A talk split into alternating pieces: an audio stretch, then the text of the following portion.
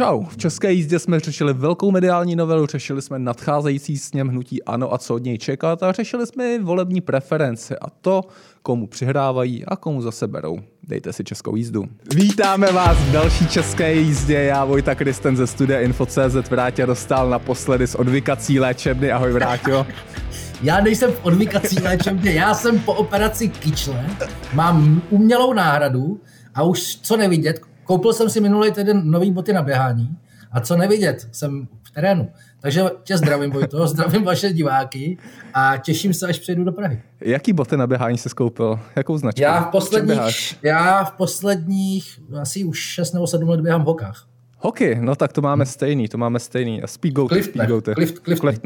No tak to je krásná volba, to je krásná volba. Uh, máme politický podcast, přesuneme se radši k politice, vrátil. Uh, máme to docela dost, dost dneska na talíři.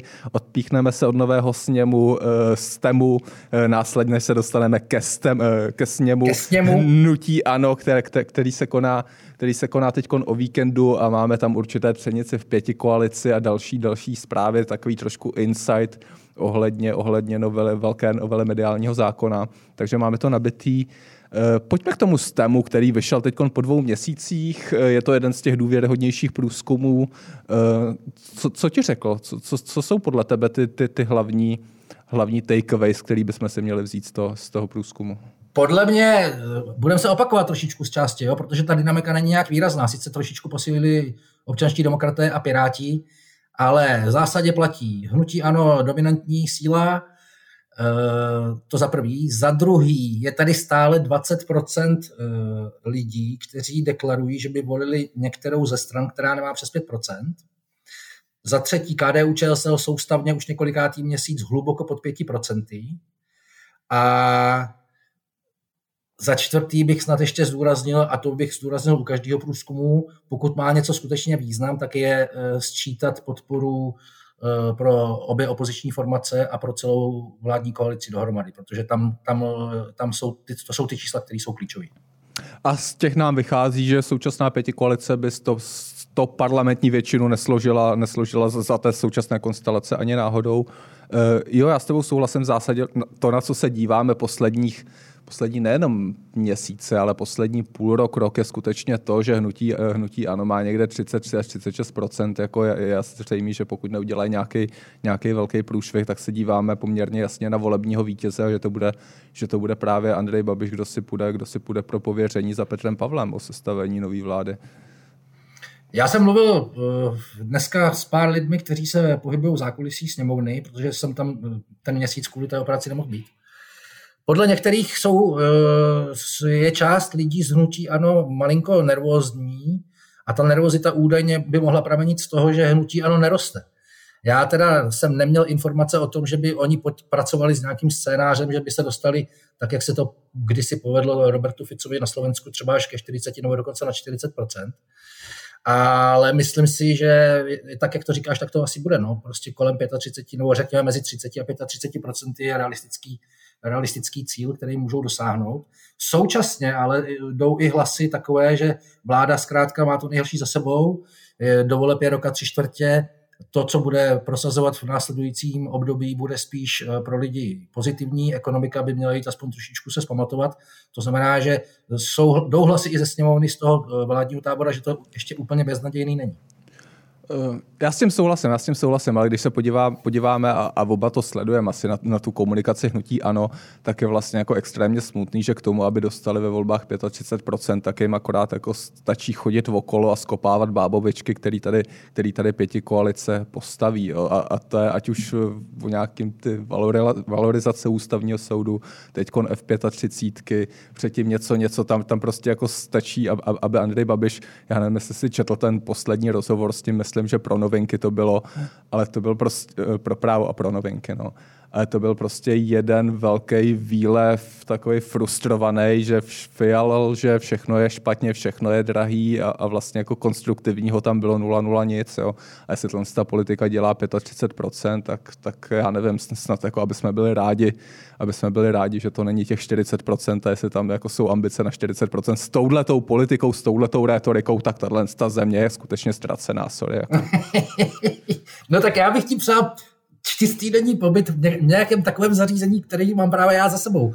Protože tady já jsem se pohyboval jak v bitevním poli. Jo. Tady, tady je to z 99% voličí Andreje Babiše. Eh, no zkrátka jsou tu, musíme s tím eh, nějak se naučit žít a musíme s tím pracovat a, a myslím si, že není síla, která by nějakou, nějakou velkou, v nějaké větší, viditelnější míře ty lidi přesvědčila o tom, že by měli volit někoho jiného. Hele, víš, co je nejhorší, víš, co je nejhorší, Vráťo? Eh, to je, Teďko například jako ta zpráva s tím, že hnutí ano, jak, jak ukrajinská, ukrajinské médium je zařadili na ty takzvané bakterie jako pro ruského světa, tak já jsem vlastně jako hrozně moc ocenil eh, Janu Černochovou, nějaký další vládní politiky, kteří se vlastně jakoby vystoupili, vystoupili na obranu hnutí ano, který i když si jako myslíme, jako ani jeden z nás ho asi nevolí, tak, tak vlastně jako faktem je, že je ukotvený na západ, jako je pro Evropu, je pro NATO a tak dál, takže to označení nebylo úplně férový. A druhý den Andrej Babiš prostě jako schodí ze stolu F-35, že řekne, že až budeme u vlády, tak prostě tam něco jako vymýšlí, jako to je přece úplně bizarní. Ale hele, není to bizarní. Prostě normálně to je politika demokratická, pluralitní.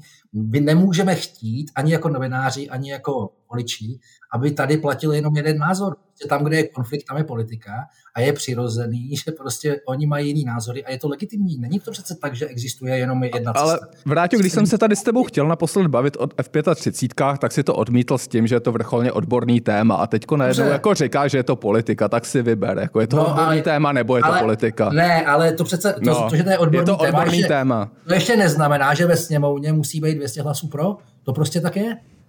No, no ta smlouva je schválená, ta smlouva je podepsaná. Tady se mluví o tom, že, že Andrej Babiš z opozice jako hledá předem nějaký loophole na to, jak, jak by se mohl z té smlouvy, která nás zaváže asi na 15 let, jak by se z toho mohl vyvléknout. Jako, jestli to něco znamená o politice, jestli to něco říká o politice, tak to je to, že ta současná opozice je extrémně nezodpovědná vůči nějakým dlouhodobým závazkům dlouhodobého směřování. A to není jenom o F35, jako těch priorit, na který se teď musíme zaměřit, je spousta od energetiky, trhu práce a tak dále.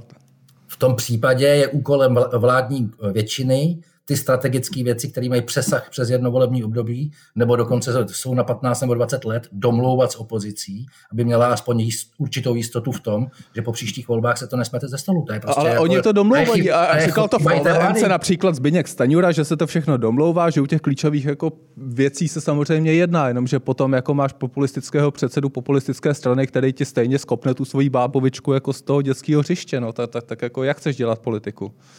Já si myslím, že, zase, že, to, že pokud jde o a psal o tom Martin Šmarc, náš kolega, minulý týden. Já myslím, že pokud jde o vztahy koalice s opozicí, takže zase jako bych to nějak nepřeceňoval a svůj díl viny na tom, myslím, mají oba ty tábory. Pojďme k tomu sněmu hnutí ano. To je tvoje doména, ty tam máš nějaký insight, pojď, pojď to tady na nás navalit.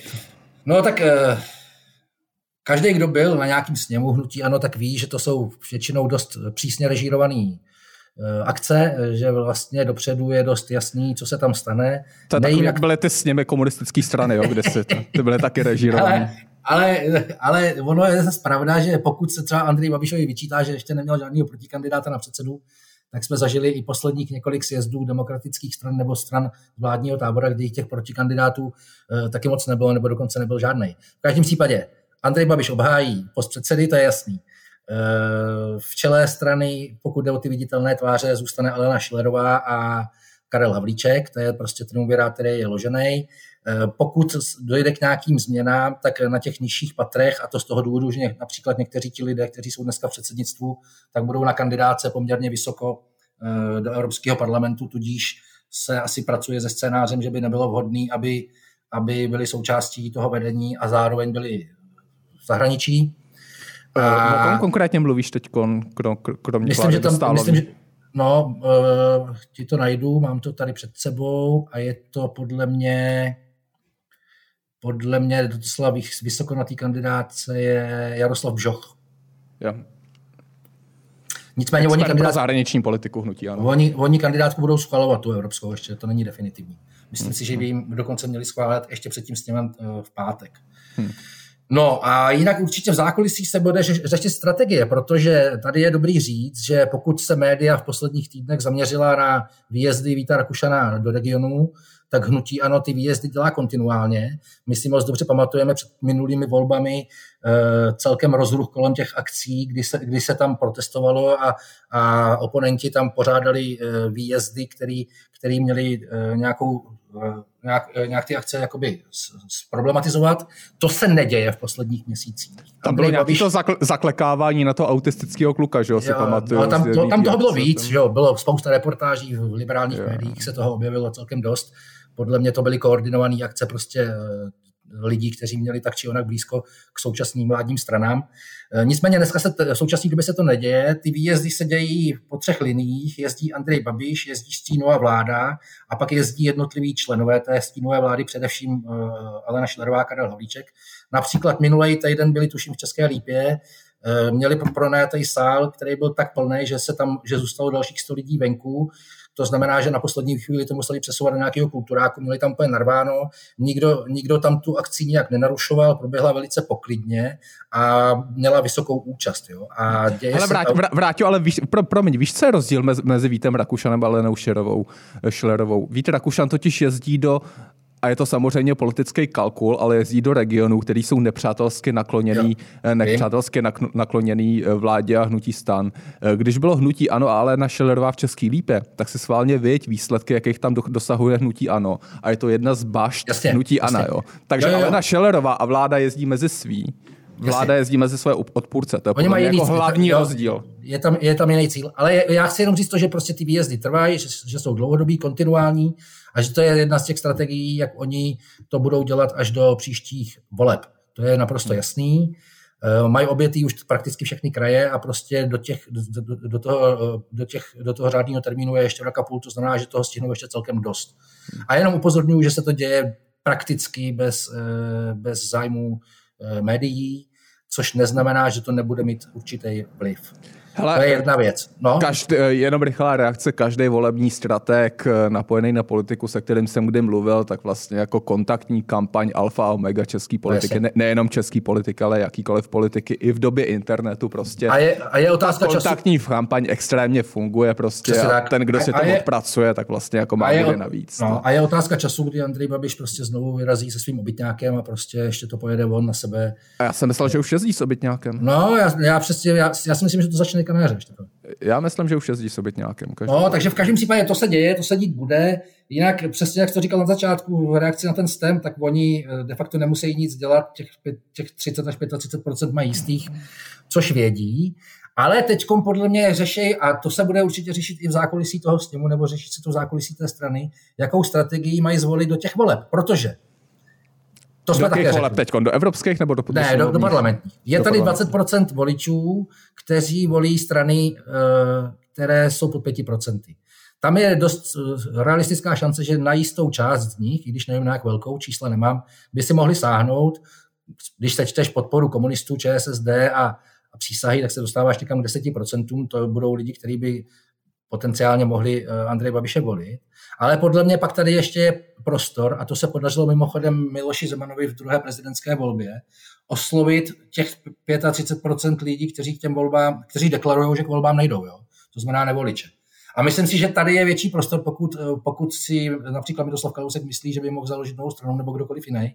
Takže si myslím, že větší část lidí v tomhle táboře, pokud by šli volit, tak mají spíš šanci je oslovit ty strany, jako je Andrej Babiš nebo Tomio Okamura.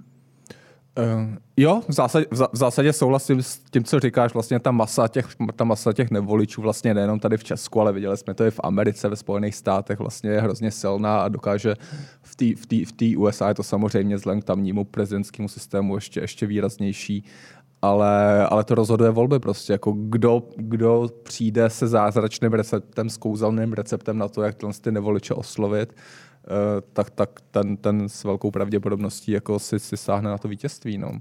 A eh, pravděpodobně zatím bude i ta teze, kterou u nás eh, Martin Šmarc minulý týden, se kterou pracoval, a to, to ta spočívá v tom, že se hnutí ano radikalizuje. To znamená, že oni mají asi spočítaný, že si nejsou schopní sáhnout na nějaký významnější počet voličů z politického středu a budou se posouvat spíš do, na, do těch okrajů. Hmm. Co to udělá s jejich koaličním potenciálem, respektive s možností po volbách s někým vytvořit většinovou vládu, to je další otázka. Hele, víš, co mi vrátil přijde vlastně zvláštní, já tady teď koukám, koukám se na, ty, na, na, na ta jména e, místo předsedy hnutí ANO, Karel Havlíček první místo předseda jasně, ale na Schillerová určitě. A ty další dvě jména, který, který mají potom víkendu zůstat stejný, vlastně jako Richard Brabec, Radek Vondráček, já to nechápu. Já upřímně řečeno vůbec nechápu, co tyhle ty dva neviditelní politici, kteří za sebou vlastně jako e, nemají žádnou, žádnou větší, větší věc, větší úspěch. U Radka Vondráčka si každý pamatuje jeho vožralecký jako vystupování na pultíku poslanecké sněmovny. To je asi jako jeho největší úspěch. Tak co bude dělat jako v místo, předse, v místo předsednictvu hnutí ANO. Já to nechápu, podle mě má hnutí ANO e, silnější kandidáty, silnější kandidáty na Fakt? místo předsedy. Děkujeme, že jste doposlouchali až sem. Celý podcast si můžete pustit na naší hlavní stránce info.cz.